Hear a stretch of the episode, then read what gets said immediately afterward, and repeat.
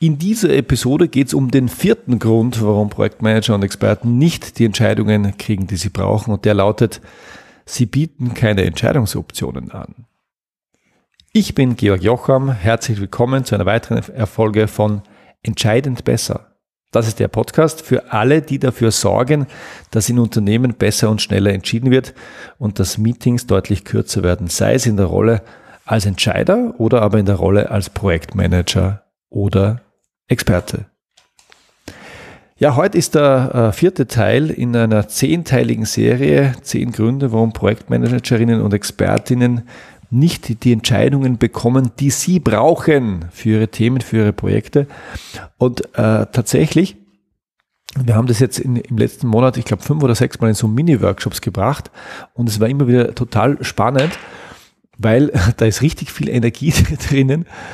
Äh, weil, weil der Schmerz so groß ist, dass Projektmanager und Experten nicht die Entscheidungen, die sie kriegen. Und wenn man über diese Gründe spricht und die Hintergründe mal gemeinsam erarbeitet, dann fällt es den Leuten wie Schuppen von den Augen, dass es ja so sein muss und gar nicht anders sein kann.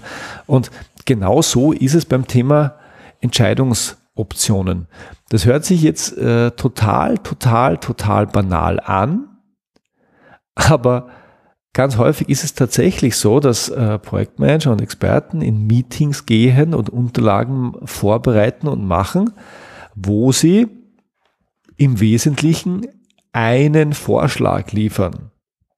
Und dieser eine Vorschlag ist dann normalerweise das, was sie sich im Detail angesehen haben, was sie normalerweise ausgearbeitet haben, hinter dem sie stehen. Ähm, und das macht auch alles total viel Sinn, weil das ist normalerweise das, was Sie als beste Lösung betrachten und das, was Sie Ihren Entscheidern empfehlen und vorschlagen.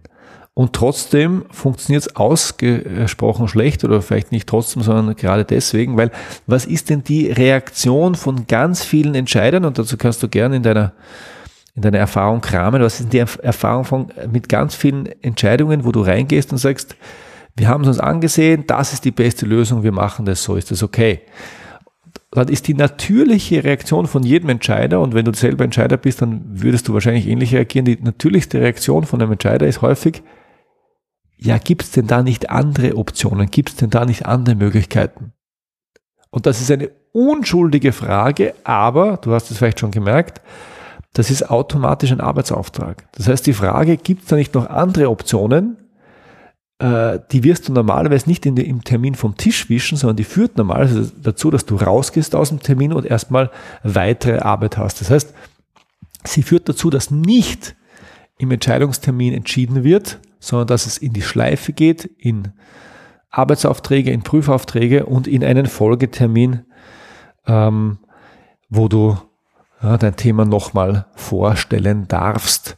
Und das ist vielleicht im ersten Moment ein bisschen widersinnig, weil äh, was machen denn Experten ganz häufig? Ja, die bereiten die Dinge vor nach bestem Wissen und Gewissen und empfehlen häufig auch die beste Lösung, die sie sich vorstellen können. Und ähm, und das, das ist auch Expertenaufgabe und das ist auch richtig. Und gleichzeitig, und wir haben das mal gemessen, mit äh, Qualitätsmanagern im Industriebereich, also äh, für ein großes österreichisches Industrieunternehmen haben wir gearbeitet im Qualitätsmanagement. Und die Qualitätsmanager sind immer auf der Suche nach der Bestlösung. Ich glaube, das sind viele andere, aber auch, aber Qualitätsmanager sind da besonders dahinter. Das heißt, die wollen nicht das zweitbeste oder drittbeste, sondern die haben dann eine Lösung vorgelegt.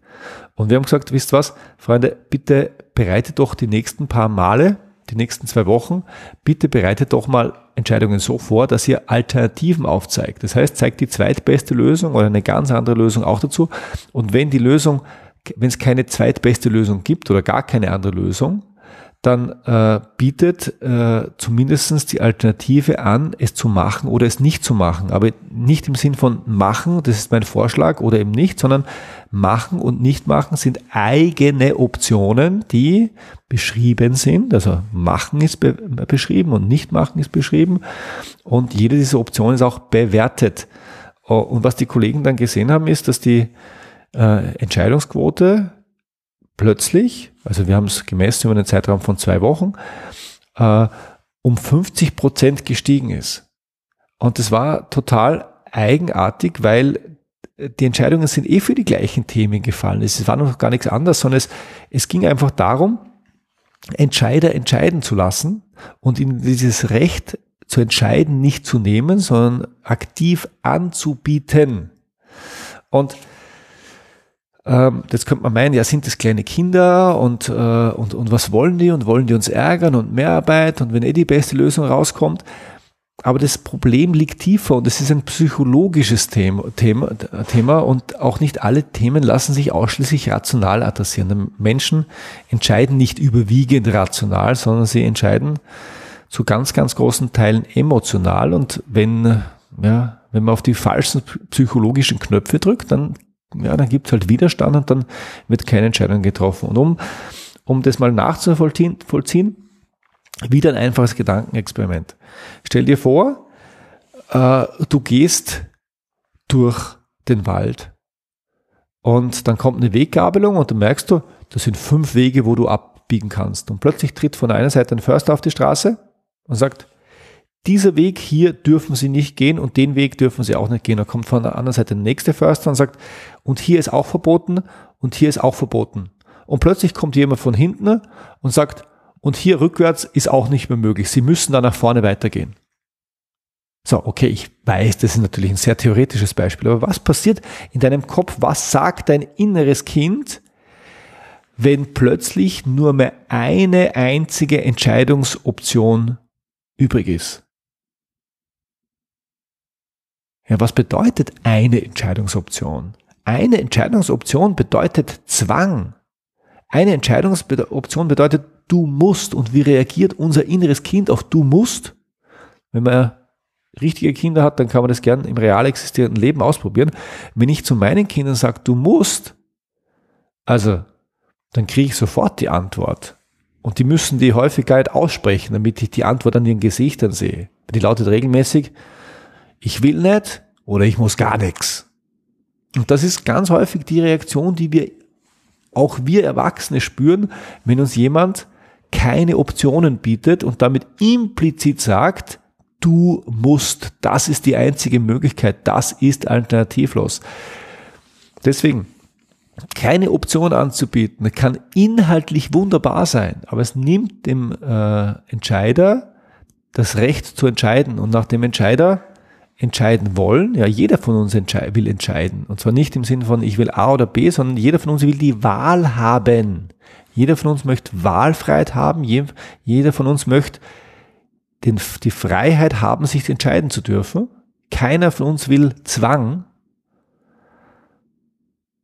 Ja, und weil das bei jedem von uns so ist, erzeugt auch die beste Lösung ohne alternative Widerstand. Deswegen ganz, ganz einfache Regel. Biete, bitte Entscheidungsoptionen an. Also geh nie zum Entscheider ohne Entscheidungsoptionen anzubieten, sondern biete mindestens zwei Entscheidungsoptionen an, beschreib die kurz und bewerte die auch mit Vorteilen und Nachteilen. Das ist das absolute Minimum äh, in der Entscheidungsvorbereitung. Jetzt gibt es natürlich Leute, die sagen, Georg, äh, das, da, damit habe ich mehr Arbeit, das habe ich bisher schon nicht gemacht, ich will das nicht machen. Und meine Antwort ist, das ist auch vollkommen okay, keiner muss irgendwas machen. Also zwei und mehr Optionen an, anzubieten ist auch nicht, ist, ist deine Entscheidung, ob du es machst, aber es hat Konsequenzen. Weil wenn du nur eine Option anbietest, dann ist es halt häufig so, dass du wieder weggeschickt wirst und die Arbeit sowieso machen musst. Das heißt, du sparst dir keine Arbeit, indem du es beim ersten Mal nicht machst, sondern du machst, du kaufst dir zusätzliche Arbeit ein und du bist automatisch in der Schleife und dein Thema und dein Projekt ist verzögert. Das heißt, diese eine Option, mindestens diese eine Option zu deinem Vorschlag, zusätzlich ist normalerweise gar kein Mehraufwand, sondern ist eine Arbeit, die sowieso, die du sowieso früher oder später machen musst. Und dann gibt es manchmal Leute, die sagen, ja, dann gebe ich meinem Entscheider einfach noch so einen Zählkandidaten dazu, so eine Option, die kann nichts, die will auch keiner und die ist offensichtlich abzulehnen. Und auch da Vorsicht, Vorsicht, Vorsicht.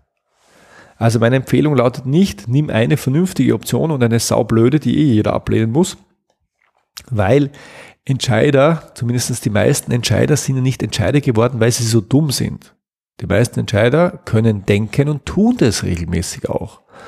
Das heißt, merken die das, wenn du ihnen einen solchen Zählkandidaten vorlegst, wenn du ihnen was vorlegst, was offensichtlich nur auf dem Papier steht, damit es auf dem Papier steht.